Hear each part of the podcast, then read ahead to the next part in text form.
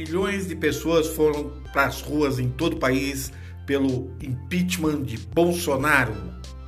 Aqui quem fala é o jornalista Edson Pereira Filho, da coluna Azulejando o Precipício.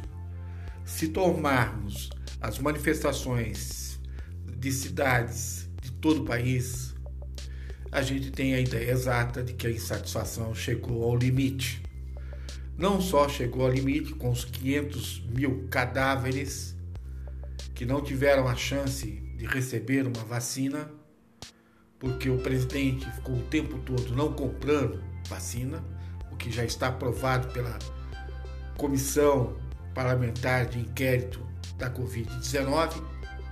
Além dessa prova substancial, há também a omissão dos partidos políticos de personalidades políticas, como o senhor Lula, que diz que apoiaria e estaria na manifestação, e não foi.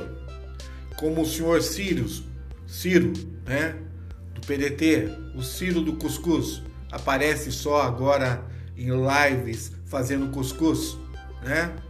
Como o senhor Bolos, que quer ensinar como é que se faz movimento social e manifestação né? Se criminaliza, como se criminalizou em 2013 as manifestações dos jovens estudantes e dos trabalhadores.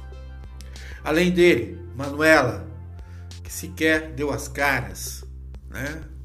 E essas pessoas não passam de covardes, de cúmplices de assassinato, porque se estivessem do lado da população mais pobre, mais miserável, estariam lá.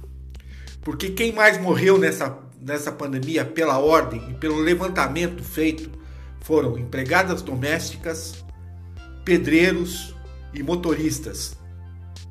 Esse foi o levantamento. E quem está morrendo e sem precisar fazer câmara de gás como Hitler fez. As câmaras de gases são os ônibus coletivos. São os metrôs por onde tem que passar a maioria dos trabalhadores que não podem trabalhar em home office. Lula, o senhor é um covarde. Bolos, o senhor é um covarde. Ciro Gomes, o senhor é um covarde. Manuela, você é uma covarde. E que fique registrado aqui, né? Que no dia 19, milhões de pessoas saíram às ruas em todo o país pedindo impeachment de Bolsonaro. E a queda dele é certa. Cedo ou tarde, esse imbecil, esse semovente, esse milico, esse miliciano vai cair do poder. E tão logo ele deixe a presidência, ele será preso. Isso se ele não for dependurado, como foi Mussolini e a esposa, né? Lá no fascismo, lá no pós-guerra, quando se dependuraram eles e mataram, né? Mussolini, a esposa e os familiares.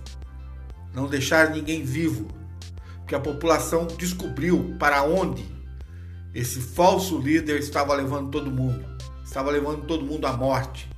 Hitler teve o mesmo fim. Não, ele teve que se matar, né? Porque não teve outra, outra saída para ele. Ele foi pego num bunker, né? Mas Bolsonaro vai pagar caro.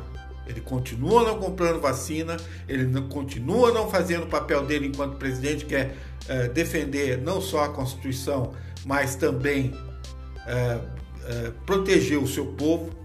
Ele jurou isso perante a bandeira e perante a pátria e ele não anda fazendo isso. Então ele vai cair, não vai ter outro jeito, né? E a esquerda realmente me, me assusta. Essa esquerda institucional partidária, né? Eu sou uma pessoa de esquerda, mas não compactuo, né?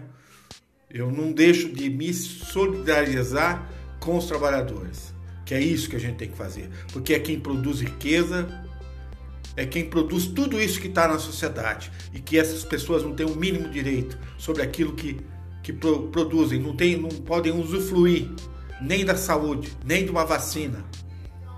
É inaceitável. É inaceitável.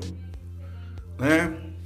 Sou Lula, o senhor se tornou uma piada, uma vergonha. E saiba, as pesquisas estão mostrando, o senhor hoje, se tivesse eleição, o senhor não ganharia de Bolsonaro.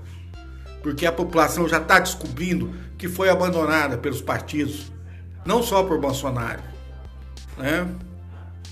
É hora de começar a perceber isso. A você que ouviu esse podcast, repasse. Né? Hoje foi um dia histórico e, os, e as próximas manifestações serão maiores ainda. Nós vamos derrubar Bolsonaro. E isso eu não tenho dúvida. Temos um imbecil na presidência, uma besta, um miliciano. Até mais.